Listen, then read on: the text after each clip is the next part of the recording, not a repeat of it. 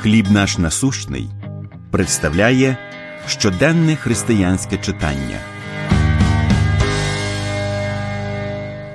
Перевага смирення. Приповістей 22:4. Заплата покори і страху Господнього – це багатство і слава, і життя. Як і багато вчителів, Керрі присвячує незліченну кількість годин своїй кар'єрі, часто до пізнього вечора перевіряючи роботи і спілкуючись з учнями та їхніми батьками.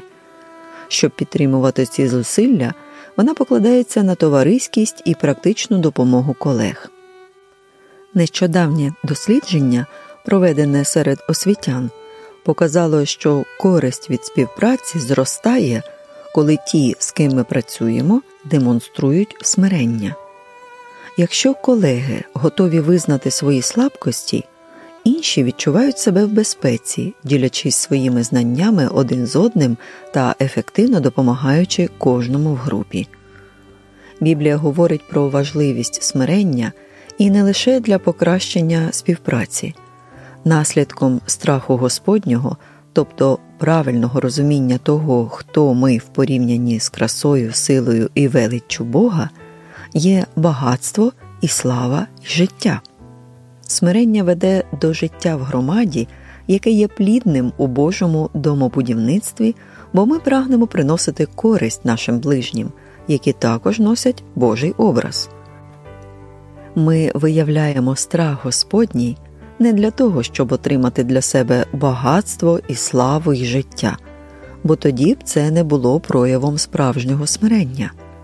Натомість ми наслідуємо Ісуса, який умалив самого себе, прийнявши вигляд раба, аби нам стати частиною Його тіла, яке смиренно взаємодіє задля виконання Божої праці, Його прославлення і розповсюдження послання життя у світі.